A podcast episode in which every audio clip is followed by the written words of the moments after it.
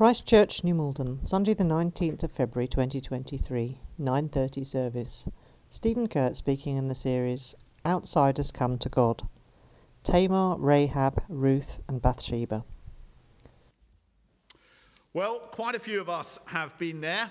That moment where we take that special person home for the very first time to meet the parents.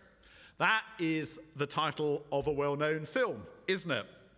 But the scene where someone takes their boyfriend or girlfriend home for the very first time, it actually occurs in a lot of films and even a number of adverts. This advert has appeared recently using that as basically its background.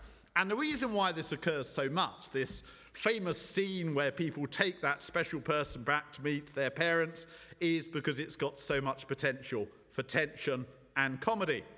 And funny things can very definitely happen. Now, in my case, my mum and dad had known Katie's parents for some 30 years because our dads were both vicars and they moved in similar circles. But my parents hadn't met Katie before, and uh, so I was rather taken aback when my mum's very first words to her were, Gosh, don't you look like your mother? Now, I've got an aunt who married a vicar. You either become a vicar or you marry one in my family. And because the first time she met his parents, she didn't understand a word they were talking about, she bought the Times every day for a week before she next met them so she could say something intelligent in conversation to them. Relationships come in all shapes and sizes, don't they? And sometimes people end up making a fantastic marriage after a pretty disastrous start in terms of meeting the in laws or the future in laws. But it's still pretty common to hear people saying that expression. They're the sort of person you can take home to meet your mum. But for the people of Israel, that was definitely not the case with the women that we're thinking about this morning. Apart from Mary, the mother of Jesus, there are four female names in that family tree or genealogy that I read to us earlier. And uh, here they are. Here are the women who are in it. It's mainly a list of men's names, but there are five women, Mary plus these four who are there Tamar, Rahab, Ruth, and Bathsheba. And the very point of their inclusion within this family tree is that none of them were women that a respectable Jewish boy would want to take home to meet mum and dad. Now, I've spoken about this passage before and I've emphasized its role right at the start, not only of Matthew's Gospel, but the whole of the New Testament. These are the very first words in the New Testament in showing how Jesus was descended from two pretty crucial characters. Jesus was descended from Abraham, the one to whom God made that promise that he'd one day be a great nation and through him all the nations of the world will be blessed. So it's tracing Jesus' lineage back to Abraham, but also to another very important character, King David, the king to whom God promised that he would always have a descendant on the throne of Israel and whose son would rule the world forever. And the crucial point being made by this genealogy, the very reason it's there right at the start of Matthew's Gospel, and as I say, the whole of the New Testament, is that it's saying that Jesus Christ came to be the fulfillment of this family that was bearing God's covenant promises. And it's actually not just shown by the names, it's shown by the numbers as well. Now, you might well have zoned out as I was reading that passage to you with that endless list of names. I don't blame you if you did. But if you stayed awake, you'll have seen this occur at the end of all of those names. This is what it said. There were thus 14 generations in all from Abraham to David, 14 from David to the exile in Babylon, and 14 from the exile to the Christ. What's that all about? Well, within the world of ancient Israel and several other cultures as well, numbers had a symbolism that we don't tend to give them today.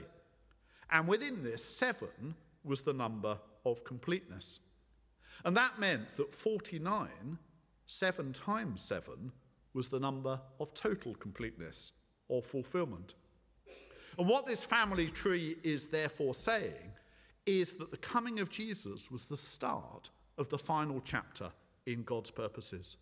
Six lots of seven had already passed, And Jesus Christ, the son of Abraham and the son of David, represented and represents the beginning of the final set of seven, the start of the final act in God's purposes for the world.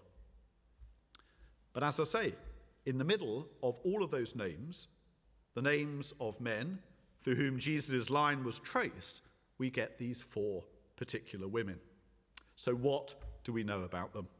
Well, the first of these women is Tamar. The family tree first covers Abraham, Isaac, and Jacob, and then it gets to Judah, whom we're told had two sons, Perez and Zerah, whose mother was Tamar. Now, to find out about Tamar, we have to go back to the Old Testament, to Genesis 38. And there we find the stories of Joseph, the famous stories of Joseph and his Technicolor Dreamcoat, which you're probably aware of. But there's a short story in Genesis 38 that interrupts the story of Joseph by telling us about his elder brother, Judah. Judah had a son called Ur, who married a woman called Tamar, but then she died before having children, meaning that, as was the custom and indeed the law, his brother Onan then married Tamar to continue the family line. Onan didn't want to do that, and he promptly dies as well, meaning that Judah is reluctant to allow Tamar to marry his third son, Shelah, which is, despite sounding like a girl's name, a bloke's name. And so, to ensure that the family line continued, Tamar, turn away now if you uh, don't want something that's rather distasteful.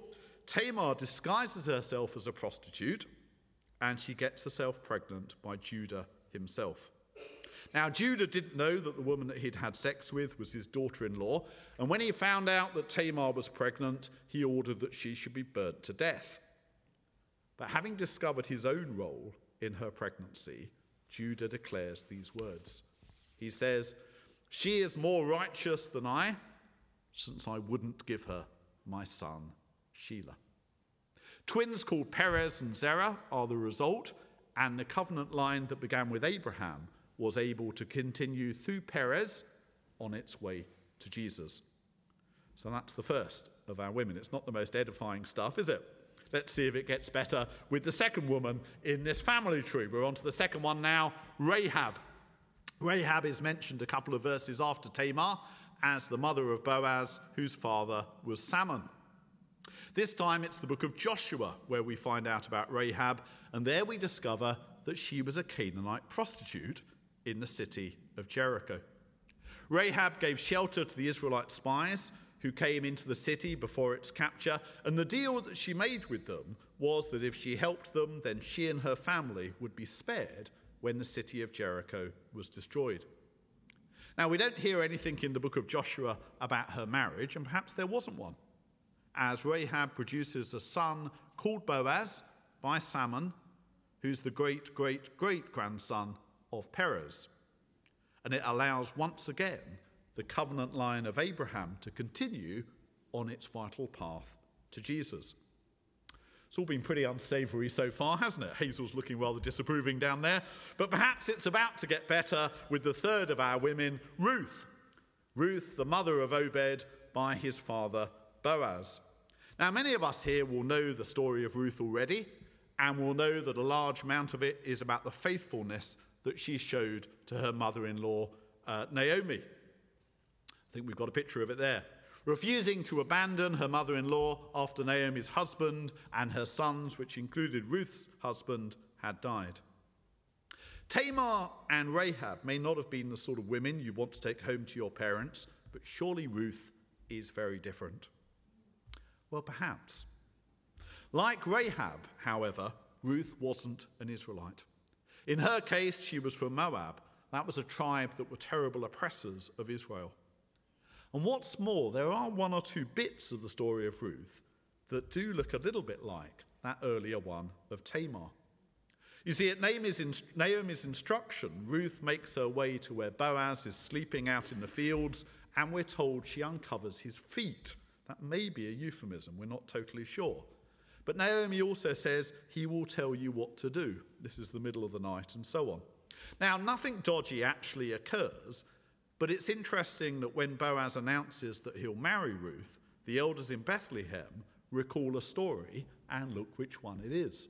They recall the story of the son Perez that Tamar bore to Judah, that earlier, very dodgy story that we saw.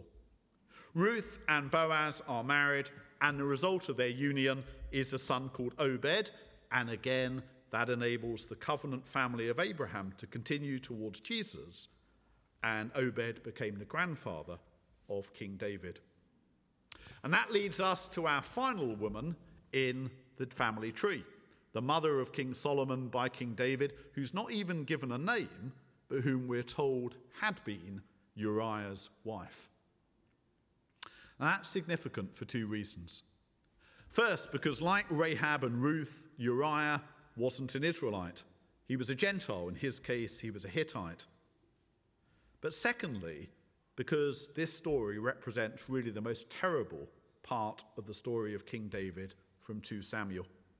Read that story from 2 Samuel chapter 11, and we see the pretty shocking story of King David seeing a woman called Bathsheba bathing from his palace roof, sending for her, getting her pregnant, and when he couldn't cover it up, having her husband Uriah murdered. David had other wives and other sons, but it was this son, Solomon, that he had by the wife Uriah, of Uriah the Hittite, through whom the family line that began with Abraham continued on its way towards Jesus. So, what do we make of this? Just four women, other than Mary, mentioned in this family tree or genealogy to give it its proper name, and all four of them representing parts of the covenant story of Israel that were really less than respectable. That doesn't mean I hasten to add that these women deserve our criticism or condemnation. It's the men in the stories who, in the words of Judah to Tamar, are much less righteous than the women. The women are being exploited, they're limited in their agency, and yet they're women who take, in several cases, decisions that turn out to be a crucial part of the ongoing plan of God. The ongoing plan of God to fulfill his covenant promises made to Abraham and David, amongst others, through the coming of Jesus. So, what do we learn from these four women being placed in the middle of this pretty crucial family tree that's there to kick off the whole of the New Testament? It's clearly a crucial passage. What do we make of these four women being selected to be highlighted within it? It's there to say some really important things to us. The first of which, I believe, is this God works his purpose through the most unlikely people. This series is called Outsiders Come to God. But in many ways, it could just as easily be called Outsiders Are Used by God. And I mean that term positively. And that's certainly what we see here, don't we?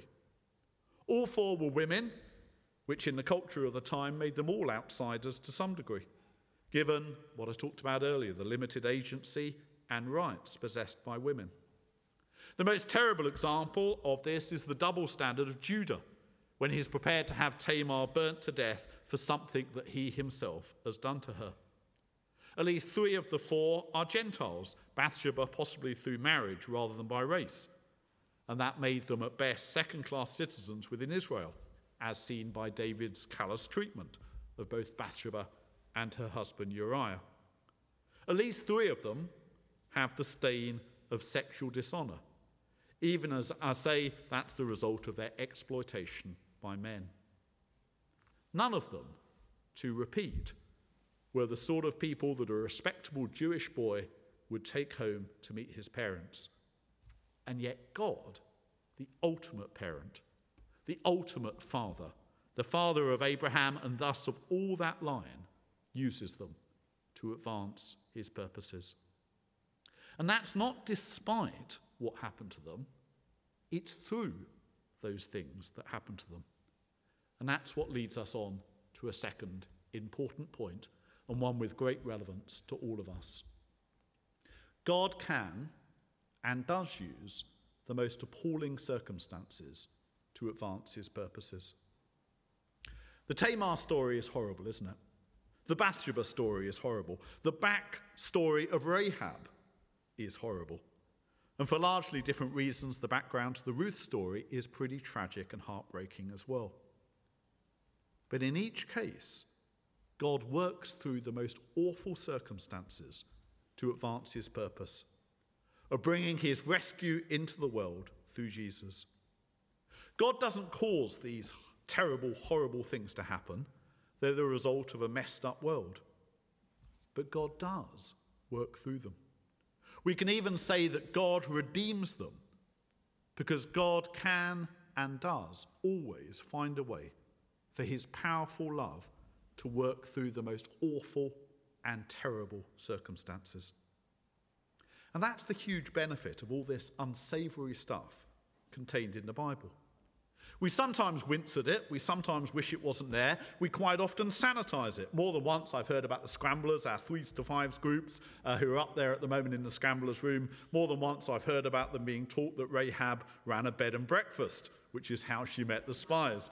That's a slightly sanitized version, isn't it, of the story. Probably appropriate for our threes to fives, I hasten to add. I'm not sure where that happens now. Nathan's in charge of the kids' work. But actually, it's vital that that unsavory stuff is there. Why is it vital that it's there?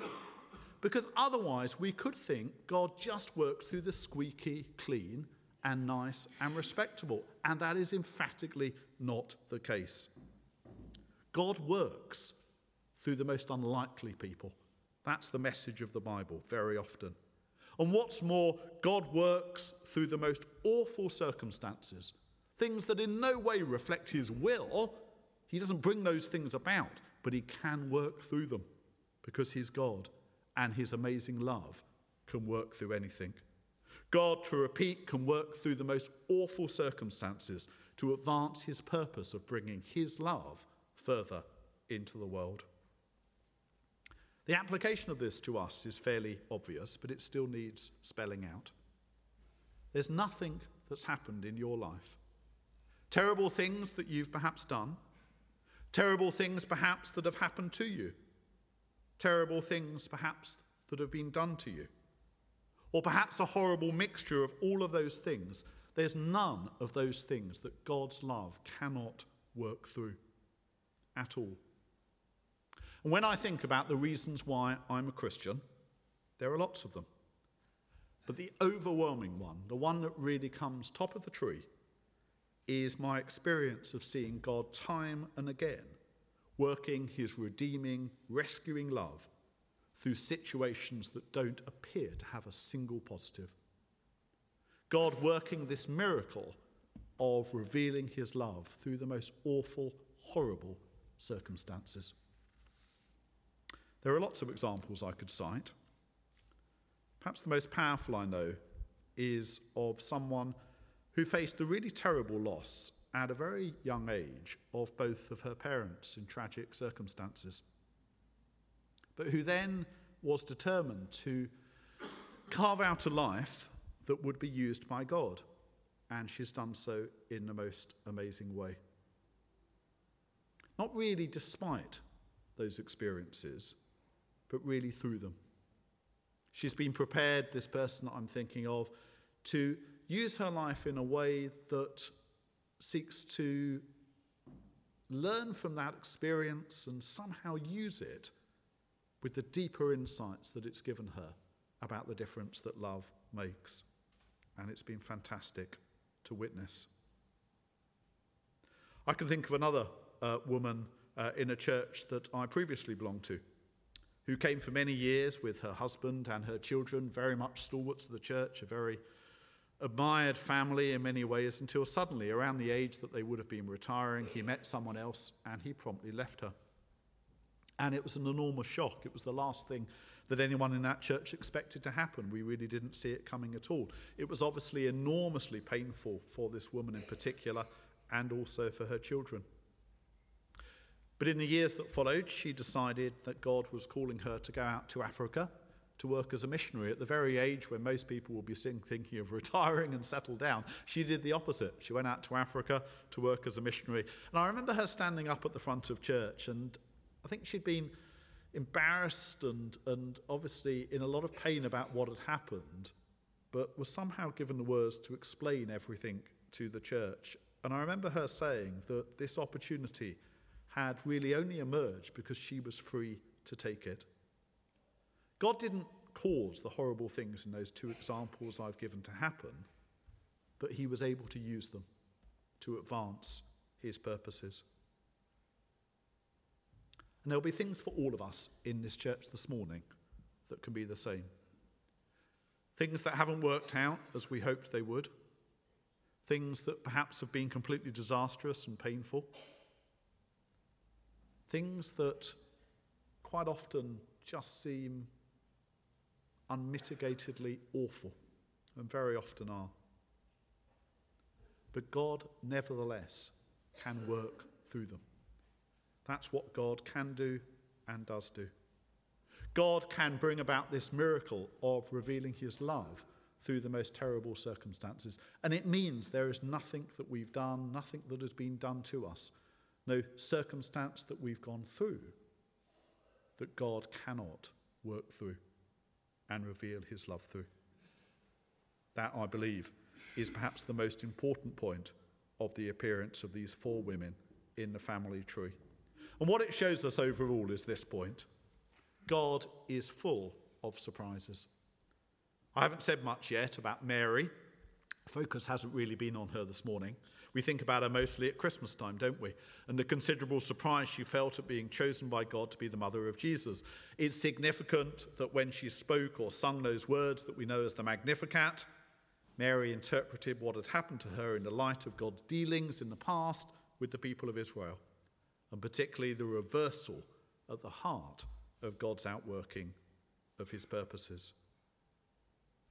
And a big part of that reversal is God surprising us by both the people he chooses to work through and the circumstances that he's able to use as he does that. A great deal about being a Christian is about having the faith to be open to the God of surprises. The God that we can't pigeonhole as someone who just works through the uncomplicated and the nice and the respectable. God actually is the very opposite. God works through people who are broken. God works through experiences that are awful and tragic and terrible. And that's because we worship a God who meets us in the reality of our lives.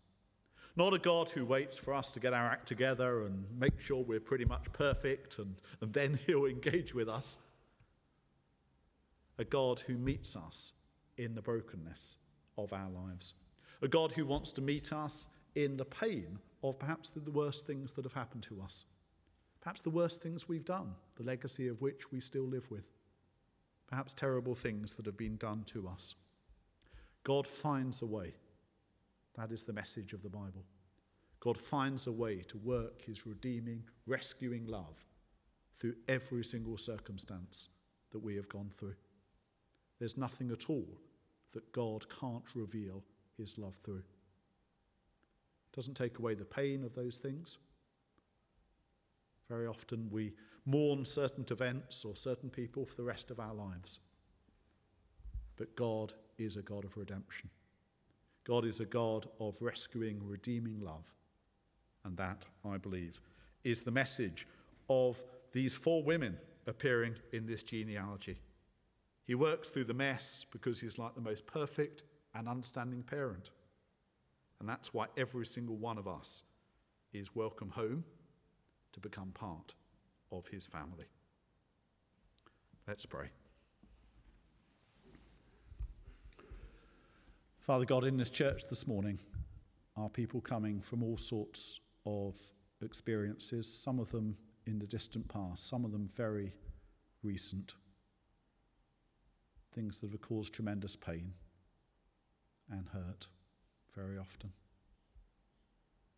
Lord God, we pray that you would reveal your love, that against the darkness of difficult, sometimes terrible events, your love would shine more brightly. Would you encourage us? Would you help us? Would you lead us to have faith in you? So that we can experience more of your love and your light, overcoming the darkness. We pray this in Jesus' name. Amen. Tim.